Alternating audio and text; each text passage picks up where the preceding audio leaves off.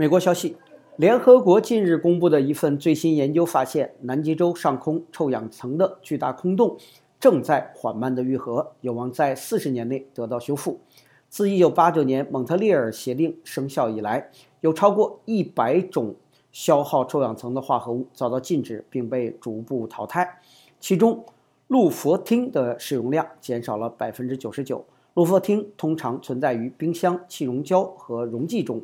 上世纪七十年代，科学家们首次确定氯氟烃正在消耗大气中的臭氧层。